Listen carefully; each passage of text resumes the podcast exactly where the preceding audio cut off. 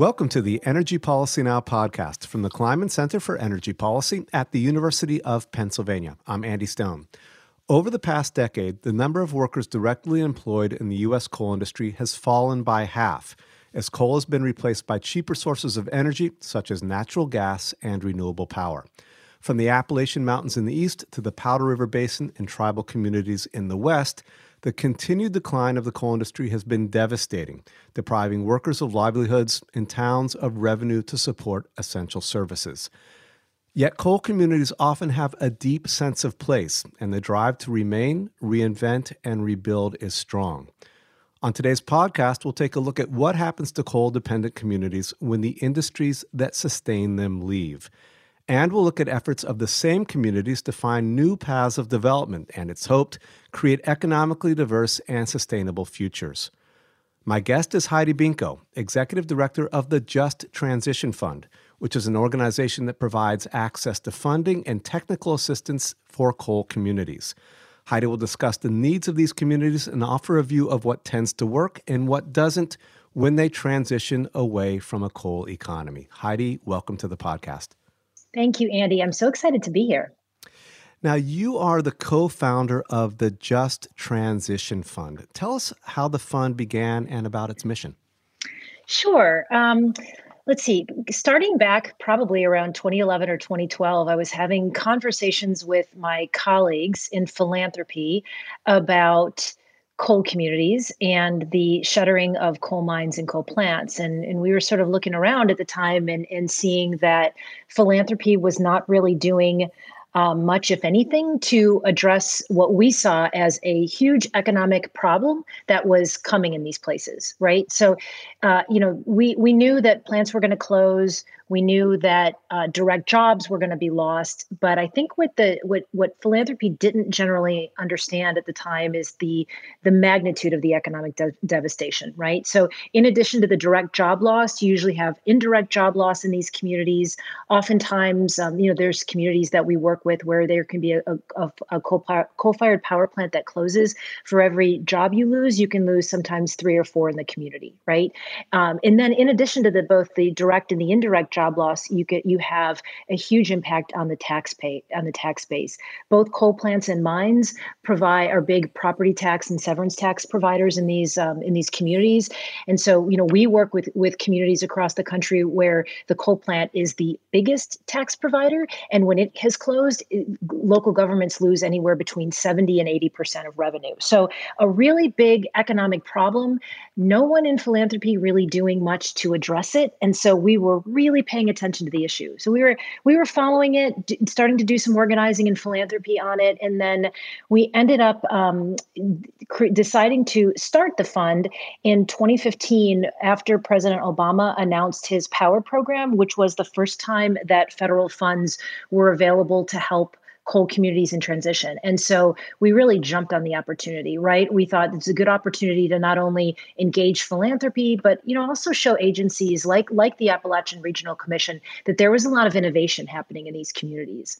So six found funders, six foundations band together. We provided, I think it was maybe five hundred thousand dollars in, in seed funding, and that launched the fund. And we've been at it ever since. Now, do you fund directly or do you work with other organizations to, to provide funding to these communities? We do two things. So we make direct grants and direct investments in these communities, and we also provide technical assistance. And so that technical assistance usually um, is in the form of transition planning and strategy support that helps local leaders and local officials and community based organizations when they're stuck around a closure and they're not sure what to do. We help them plan and get started. You know, um, when we think about coal communities, we think about the, the coal mines uh, being kind of the major employer for those communities. Is that always the case? And you know, does that also extend to communities that are that are built around, say, coal-fired power plants? It does. It does. And so when we started the fund, um, the, the, we had the express mission of helping communities where either coal plants or coal mines had closed. And the reason why is even though you know there are some contextual differences, but the economic distress is is very very similar right? And the way you go about addressing the problem is also very similar. And so for that reason you know we were really thinking about the problem in terms of like an energy system and we decided to uh, to address to address both of those. And you know it's it's interesting that you you pull up the example of of coal mining because a lot of times um, people just assume that we work in appalachia and we have done a significant amount of work in appalachia. And of course you know when people think about the traditional coal miner they think of you know west virginia right? But that's not the case right? Coal communities broadly defined affects a lot of different people in a lot of different communities around the country. So we do a lot of work with tribal communities navajo and hopi in arizona and then the the crow in the northern cheyenne in montana. We work with a lot of power plant communities throughout the rust belt. We work with coal mining communities in places like the illinois basin powder river basin southwest pennsylvania. So there's a lot of different types of geographies uh, that are affected by by the problem. And, and is the level of distress for these communities the same across the country? I'm originally from Ohio, so when I think about the coal community, Appalachia, uh, you know, immediately comes to mind. But are we seeing the same level of distress in the east, in the west? Uh, is it everywhere? Yes, it's it's everywhere. And so, you know, just to give you an example, um, the the coal problem in the United States was really big for us to tackle, right? And so, what we decided to do when we launched the fund is take a uh, a data driven approach to identifying to to figuring out where we were going to work, right? Um, that was really rooted in equity. And so, what we did was launch this analysis to identify the communities that were economically hardest hit, that had the most at risk populations. We, we essentially wanted to go where the problem was the hardest, right? And so there's a couple things to think about um, when when you when you take a look at the the level of when you take a look at the results of the analysis. The first thing is that the problem is it's a big problem for rural communities, right? And that that makes sense because these uh, these when these entities close, they're often the only the only game in town, and when they close, they have an outsized impact on the local economy, right? And so that's one of the um, that's one of the uh, big you know sort of findings that that comes out. But in terms of your question about economic distress, it's pretty severe in a lot of places around the country and there's not necessarily any rhyme nor reason like you can't really say oh you know eastern places are impacted hard but western are not right there's there's there's high levels of distress everywhere uh, you know look at the navajo and hopi right um, the navajo generating station is a plant that closed uh, in Arizona, and along with it, the resulting Kayenta mine closed. And when that closed, it took away 80% of the Hopi tribal nation's budget and 25% of the Navajo nation's budget. Right? I've got lots of examples like that. So it's it's a lot of distress for a lot of people in a pretty big ge- geographical area. You know, I, I, happened to to listen in on a conversation this past weekend uh, that that really got to the heart of this. And there was a woman who was talking who was from Kentucky, from a coal mm-hmm. community, and she was talking about actually this was very interesting food deserts in these communities. There mm-hmm. weren't actually. Uh, uh, you know, uh, food stores because the coal companies had come into many of these communities that were once agricultural had said, okay, we're going to set up mines. Everybody's going to work in the mines. We're going to provide everything you need from food to whatever it may be, I guess, through their own stores. So not only when the when the, the mines left, eh, not only did those mines close, but a lot of the infrastructure to support everyday life went with them, as, as I understand.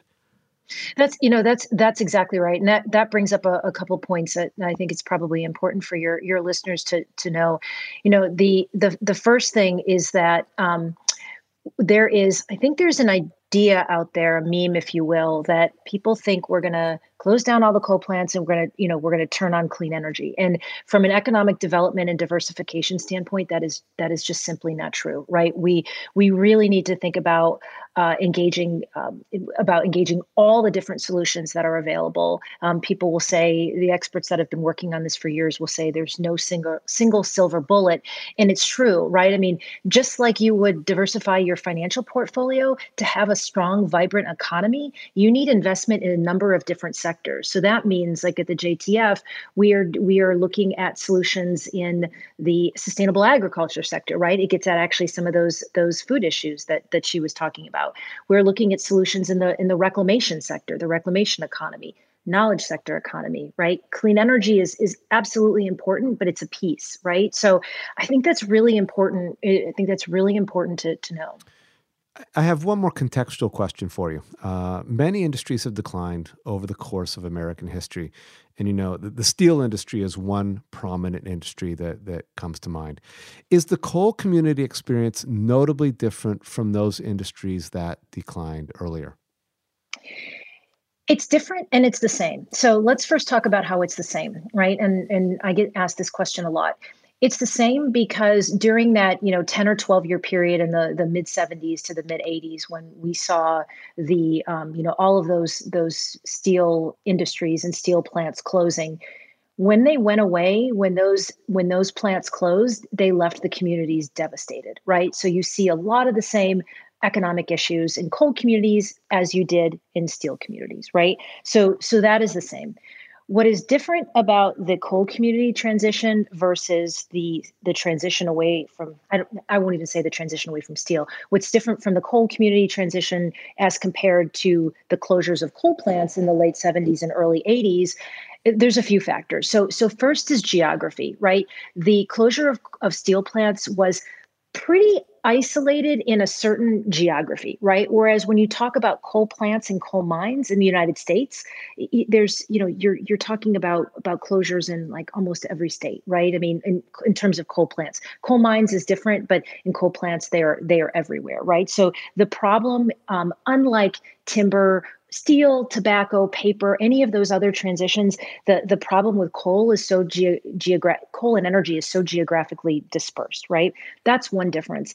The second difference that we're dealing with today with with coal communities that, you know, community leaders in the in the 70s and 80s didn't have to deal with with steel is that today we're you know we're trying to combat the combat this existential threat of climate change right so there is a a big reason uh, to help figure out how we're going to transition away from these things because we know that we cannot you know keep up with the same level of, of, of carbon emissions that we've been having right? So that changes the, the the game right? And then i would say lastly is again this is a difference from you know from from those closures till now. I think now you're seeing um, both the biden administration and leaders all over the world really recognize the importance of just transition and the importance of making sure that these communities don't get left behind. And that also was not the case when you saw steel closures. You didn't see a lot of government in- investment coming in to help those places and those workers. So let's talk about the issue of the transition uh, right now. And, and I want to point out some news that came out very recently. And it came from the United Mine Workers of America, which is the union that represents miners in this country. The union released uh, in April a document called Preserving Coal Country, in which it states that the transition away from coal is clearly underway and that this transition has been very hard on coal communities. In the document, the union states that it is prepared to work with the Biden administration to support coal communities through efforts such as the development of clean energy, technologies like carbon capture and storage, and through economic aid for miners and mining communities. And I want to just take a moment here to read what's posted on the uh, United Mine Workers website. This is a passage from, from the document that's actually uh, on, on the website itself. And it says the following, and here it is. Change is coming, whether we seek it or not. Too many inside and outside the coalfields have looked the other way when it comes to recognizing and addressing specifically what that change must be, but we can look away no longer. We must act while acting in a way that has real positive impact on the people who are most affected by this change. So, Heidi, I'd like to get your thoughts on that uh, since you've you know you've been involved with this for such a long time. Yeah, I mean, it's um, you know the the the workers and the the unionized unionized workers that are engaged uh, in these that are hired in these plants and in, in mines have been so affected by by the problem. And i think that there is there's always a, a concern when it comes to to government intervention. There's a there's a worry that the government isn't going to do enough and they aren't going to do the the right things. And you know we've seen we've th- that bears out with experience right? We've seen the government not do um, you know not not always ha- have the best uh, answers right when it comes to these economic adjustments investment programs. And so, you know, I I think that it's um, it's it's really important for for these ideas to be heard. Uh, it's really important for unionized voices to be at the table, right? Um, and, again, we we do. I understand the the skepticism about how the federal government is is going to handle this, but you know, it's it's one of the reasons why we actually created our our national economic transition platform, where we worked with labor, we worked with economic justice, economic development, workforce development groups uh, all around the country to come together, recognizing that this is a problem that affects a lot of different people, right? It affects unionized workers, it affects non unionized workers, it affects community members, right? It affects people that live near these sites, right? It's a big problem that is tough to deal with. And one of the first things that we always talk about that's the most important to do is to make sure that we engage community voices, community voices first and foremost. Um, and that's where we have, I think, a huge amount of overlap with the, the UMWA. Well, let, us talk about that National Economic Transition Platform, uh, which the Just Transition Fund developed with many stakeholders in and around the coal industry as you've just kind of alluded to, each coal community has its own unique circumstances, and each coal community must find its own path forward. There's no real template for this. Can you tell us about the platform and how communities might begin to find their own particular path forward? Yeah, absolutely, absolutely. And and you know, just just to take a step back, you know, um, when when Hillary Clinton was was running for president, she had a very ambitious thirty billion dollar plan for coal communities, and there her her transition team I think was asking some very good questions of the field. And we there was a number of us who were engaged back in transition at that time and we were thinking you know we want to be ready the next time the opportunity comes around. And so that was the you know one of the ideas behind behind net the other, the other uh, sort of uh, galvanizing force, if you will, is our work with the Just Transition Fund over the last, you know, five, six, seven years. And by that I mean, you know, I already mentioned to you that we work in a lot of different types of communities, right? Um, Illinois Basin, we work with Navajo, Appalachia, you know, folks in Minnesota, Colorado, Wyoming, Montana, you know, different different communities. And what has really stuck with me over the years is the fact that even though these communities are um, you know they need different things at the end of the day there is still a considerable amount of overlap right? High level similarities that really capture what they need to deal with the transition right and so what you know building on that we thought well what if we pulled together local leaders from a number of different ge- geographical places from a number of different representing a number of different stakeholder groups? What if we bring them together to articulate what is needed by the federal government for an ambitious new federal coal transition program right? So think something like obama's power program but but something bigger more comprehensive that really addresses these these problems in a in a much in a much bigger way right? And so that's essentially what we what we did. So we launched our national economic transition platform oh, in January of 2019, we um, it was almost a two-year uh, engagement process. We held listening sessions in the regions. We had a big digital line, um, digital engagement process, and we had formed a, a planning team or a planning committee that was comprised of uh, labor economic development, small business uh, professionals, people that ran CDFIs, workforce development professionals, some environmental and economic justice groups, right? Just a really good cross section of people, um, and we pulled them together to um, to draft the platform and to take all of that feedback and um, and come out with the platform and release that. And we we did that. We released the platform in June of 2020, and essentially the the platform has seven tenets, and you know without without going into the, the details of the platform, um, you know, essentially what we called for is it's it, it's calling for a combination of economic development and diversification, workforce, and infrastructure supports, right? To really make sure that these communities have the investment that they need in key areas of infrastructure, right? To then, you know, go ahead and tackle the tackle the problem.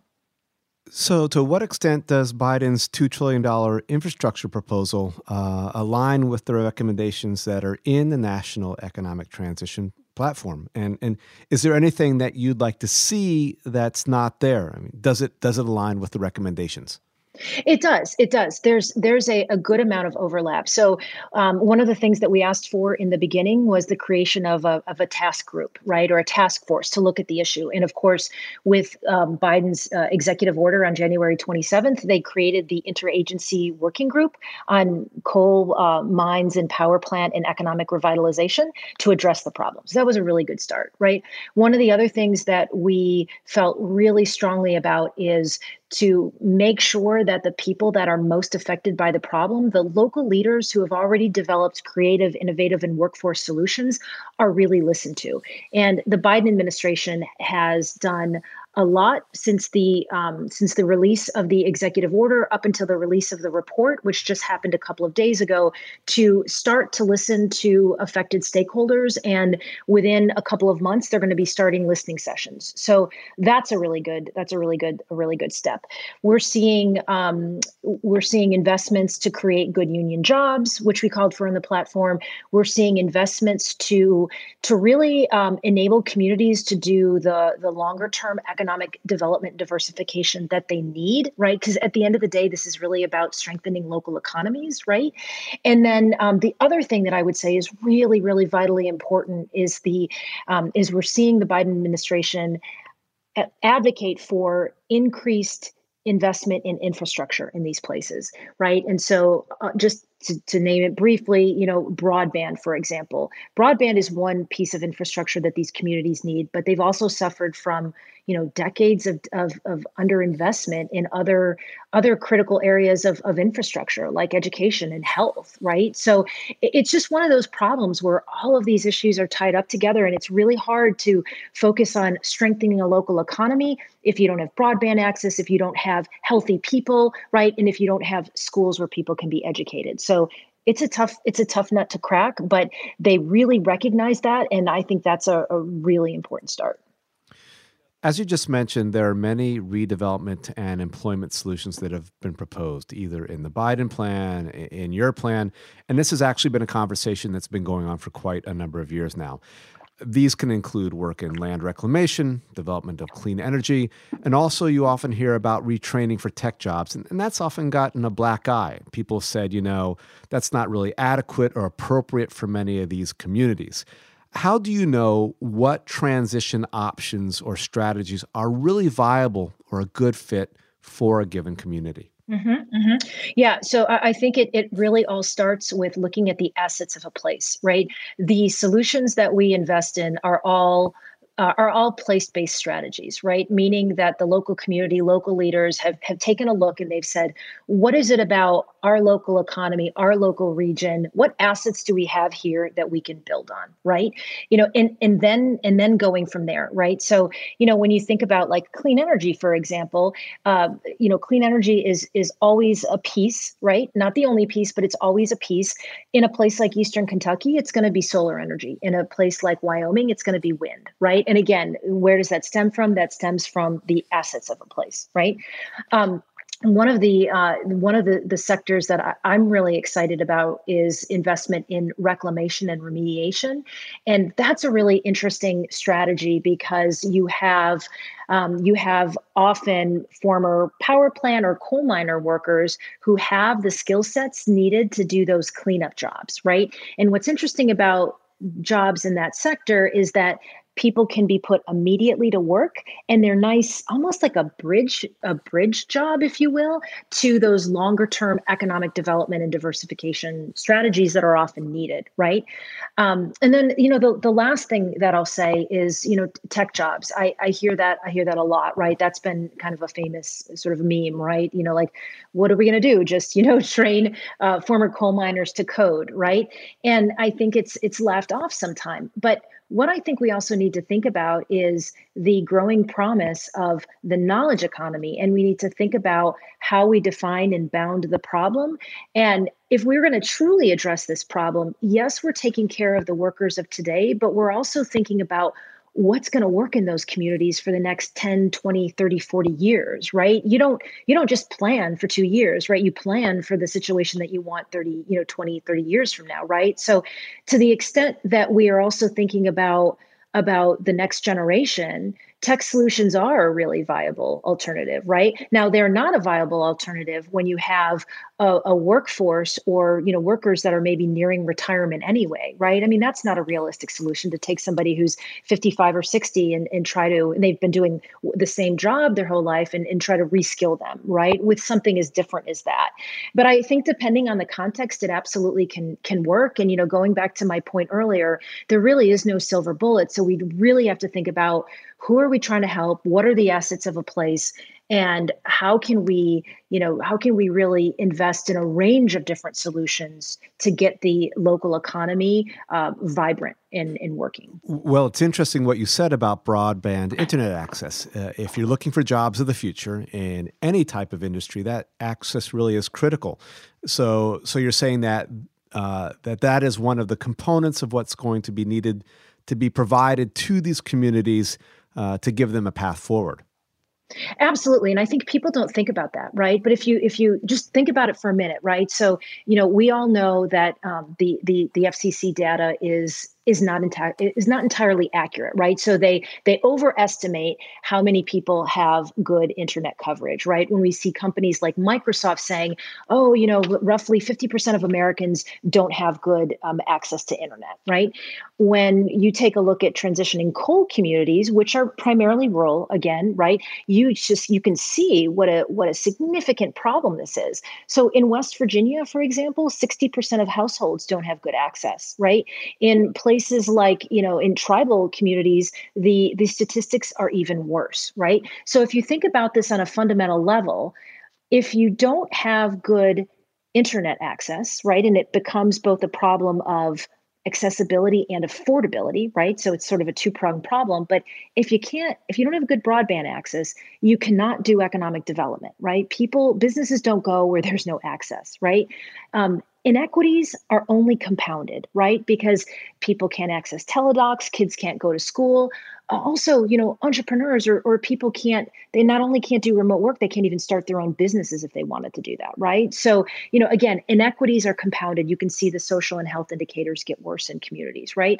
And then finally, and I think this is, you know, a, a note for for people that are working on on climate change and philanthropists, with such a significant portion of our country having problems with with connectivity how are we ever going to implement clean energy 2.0 solutions which which depend on on a smart grid if we've got this problem right? So you know again not saying that it's a silver bullet right? Because we know there aren't any but it's a pretty fundamental barrier to a range of of problems economic development equity and climate which really gets at the heart of you know of this issue for for transitioning communities so i'd say it's really important you know, I, I can't help but note that underwriting this whole conversation we're having here is is the idea of place and the importance of place and the importance of maintaining these communities even as they evolve, having them move on, right?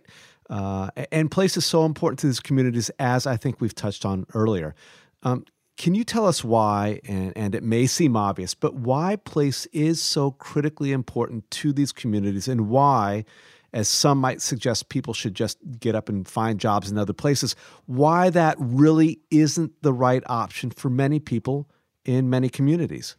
Yeah, sure. I mean, I, I hear, I often hear that quite a lot, and it's really frustrating to to community members, right? Uh, when when the idea, when the solutions that are proposed are sort of along the lines of, let's just pay for them to have a bus ticket out of here, right?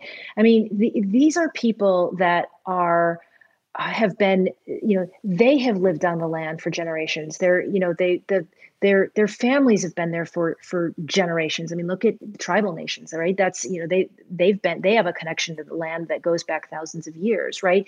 And so it's really hard to leave a community when you've lived there your whole life right? Your grandmother lives there. Your kids are going to school there. It's the only home you've known right? We shouldn't be treating our, our, our people like that, right? I mean, we we should be thinking about how to help them stay. And you know, it's not the right answer for everybody. Some people want to leave and that's fine, but you know, the most of the communities that we speak with when these issues come up, people are just really attached to where they grew up whether it be the midwest or you know eastern kentucky or you know the the the reservation wherever wherever it is there's there's often a very strong tie to that place you know and it it really makes it really makes sense um, that that they want to stay i mean i would want to right i wouldn't want to leave i understand what are the preconditions that might exist in a community uh, that makes uh, that make a successful transition likely Mm-hmm. Yeah. Um, I think one of the most important things is so well, you know, let, me take a step back. We work with a lot of communities where, again, we provide grants and we provide technical assistance. And in we've learned over the years that the communities that experience the best outcomes are the communities that move quickly away from denial of the problem, right, to an acceptance of the problem and then a willingness to act, right? So the best outcomes happen when people engage and plan early, right? There's a number of examples of that around the country. Um, we worked with a community group in Tonawanda, New York, that was working to engage the community and develop a plan, you know, years before the coal plant closed, right? Today, they have um, the the plan shut down, but they were able to help all the workers in the in you know in the plant find other work. They developed a long term economic development and diversification plan that they're implementing, and they were even able to help the state of New York um, get, or I should say, advocate for the state of New York to develop a state legislative solution that would provide um, sort of like a backstop or tax based replacement to communities where power plants are closing. So again, sitting, you know, sitting in in, in denial of these changes, you know, which are happening is is just is really really critical right? And then i think the other important piece is having having local leadership right? There have been places around the country you know i mentioned to you we sort of did that analysis to see who's hardest hit. And there are a couple of places that we would have loved to to do work in but you know once we went in and, and really tried to, to meet local people and understand what was there there wasn't near necessarily a um, a, a community based organization or the right kind of local capacity or local leadership. And that's the other thing you need, right? You need to have a person a number of people that are willing to to you know bring all the different stakeholders to the table to to try to figure out you know what do we want to do here and what's what's coming next without either of those th- two things it's really difficult i think to to have success you know, so you have new industries and businesses that can be developed locally as as one part of the solution. And I think there's also an assumption here or hope here that industries from the outside will move in. So I want to ask you quite directly what is the value proposition for industry and the private sector to get involved and to move into these transitioning communities? What makes it a particularly good opportunity, for example, for these industries to create new jobs and, and local business? Mm-hmm. Yeah, um, there's a business case for these companies to be sure, right? So um, we speak a lot with community with uh, companies that have pledged to source 100% of their energy from renewable energy sources, right? So one of the first things that we say to them, you know, we're thrilled to see their their climate pledges, right? But one of the first things we say is, okay, well, why don't you think about sourcing your energy from transitioning communities, right? Um, you know, help help the communities that have been that have been hit the hardest, right? That's one type of of solution. But in terms of a of a business case, right? There's, you know, just maybe taking a step back about maybe if I could say for a minute why the private sector is important important. And then I want to answer your question this is such a big problem, right? You and I have talked a lot about here. We, well, we've talked a little bit about philanthropic investment, right? We've talked a lot about uh, public sector, federal government investment, right? But the truth of the matter is that we're also going to need the private sector to address this, right? It's a big problem, and the, what the private sector can do in these communities really can dwarf what philanthropy in the in the federal government can do, right? So when I talk with them, I think about the business case, right? So we're working with a really interesting organization in Southern West Virginia called Generation West Virginia. And they've got a couple of different programs that they've they're sort of um, almost like merging now if you will to talk about solutions that that could be scaled. And they've got this this one of their programs is they connect uh, talented young west virginians with jobs with employers around the state right? And they're thinking of of making that available to or trying to work with companies outside of west virginia who want to help provide jobs to West Virginians, right? They also have another program that that that often works in conjunction with that with that program, which is training young people for jobs in the tech sector, right? So if you sort of take both of those those programs and you think about like the Amazons, the Microsofts, the Facebooks, you know, the um, you know the the the Googles of the of the world, right? We've just gone through this giant COVID experiment where we've been able to see that remote work works, right?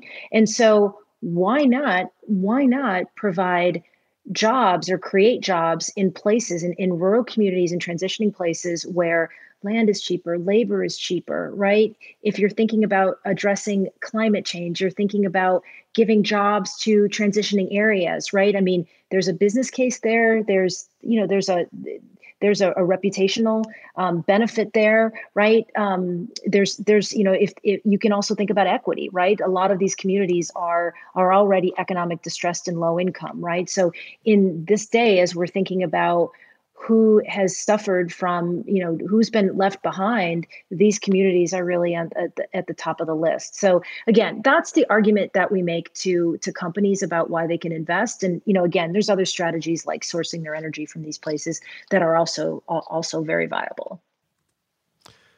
One of the other questions that comes up is is will these industries pay at the same level that the coal industry has paid coal industry jobs are relatively well paid. Uh, can we expect that level of income from these new industries?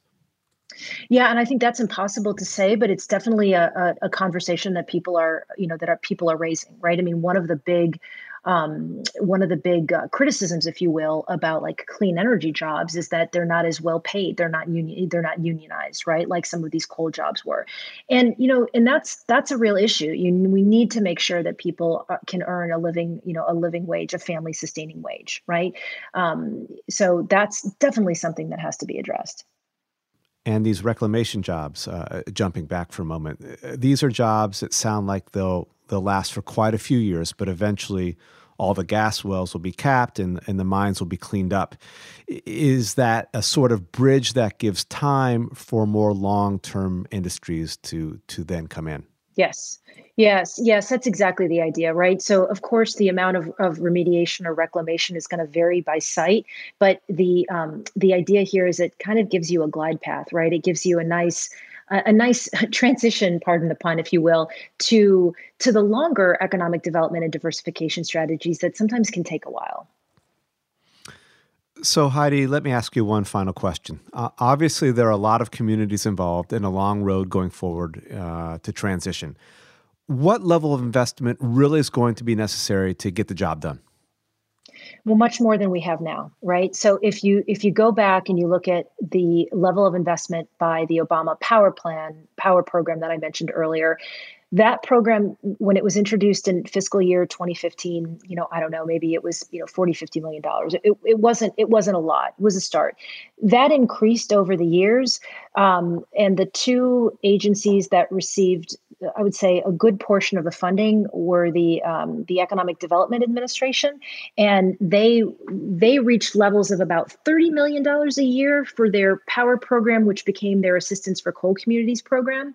The other agency that received a good chunk of of that funding was the Appalachian Regional Commission, and they their their levels stayed pretty consistently. They I think they received about fifty million dollars a year for the life of the program. So when you add up all that investment, right, I think it's around five hundred million from from ARC. You know, it's a little bit more what we're talking about is needing investment in the billions, right? I mean, that's what the EU has done through their Just Transition Fund.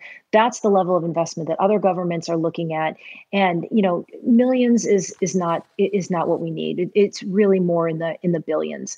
And the Biden um, American Jobs Plan, his infrastructure plan, um, really gets at a good start. Of course, you know, we don't know where that will go, but the level of investment for coal for coal communities in particular in there is is much higher. It's you know anywhere from twenty to to, to thirty billion dollars. It's, it's a little bit difficult to tell because the um, the mandate of the IWG is not just coal communities. They're looking more broadly at energy communities, right? But it's still the, the level of investment is is is good, right? Is very good, and it's it's it's along the level of of what we need. We have not had that for a number of years, and you know I was was thinking about this the issue the other day what's tough about this ultimately, you know, and this gets back to the question that you asked me is how do we ensure that these communities can can have a successful transition? And it one of the most important things we have to do is help them plan and engage early. And this problem is is just happening and unfolding so fast, right? With with COVID, closures, COVID, and the sort of the resulting economic uh, sort of uh, uh, problems that we had, it caused closures across oil, coal, and gas sectors to happen much more quickly. So we've just got this this urgency now where we're trying to deal with the climate problem and we're also trying to deal with the economic you know collapse in these places and we don't have a lot of time right so i look back at the last four years and i just think about you know, what if we had? What if we had been able to really move forward with the type of, of, of investment that's being proposed now? We could be in a much different place, right? So um, I'm really optimistic that we're we're we're getting there. So the communities really need the assistance uh, as soon as possible. That's right. Heidi, thanks very much for talking. Thank you, Andy. It was really nice to chat with you today. Today's guest has been Heidi Binko, Executive Director of the Just Transition Fund. For more energy policy discussions and insights, check out the archive of Energy Policy Now podcasts on the Kleinman Center for Energy Policy's website. The site also has a wealth of news, blogs, and research covering the gamut of energy and environmental policy topics.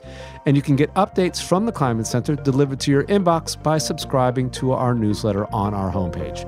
Thanks for listening to Energy Policy Now and have a great day.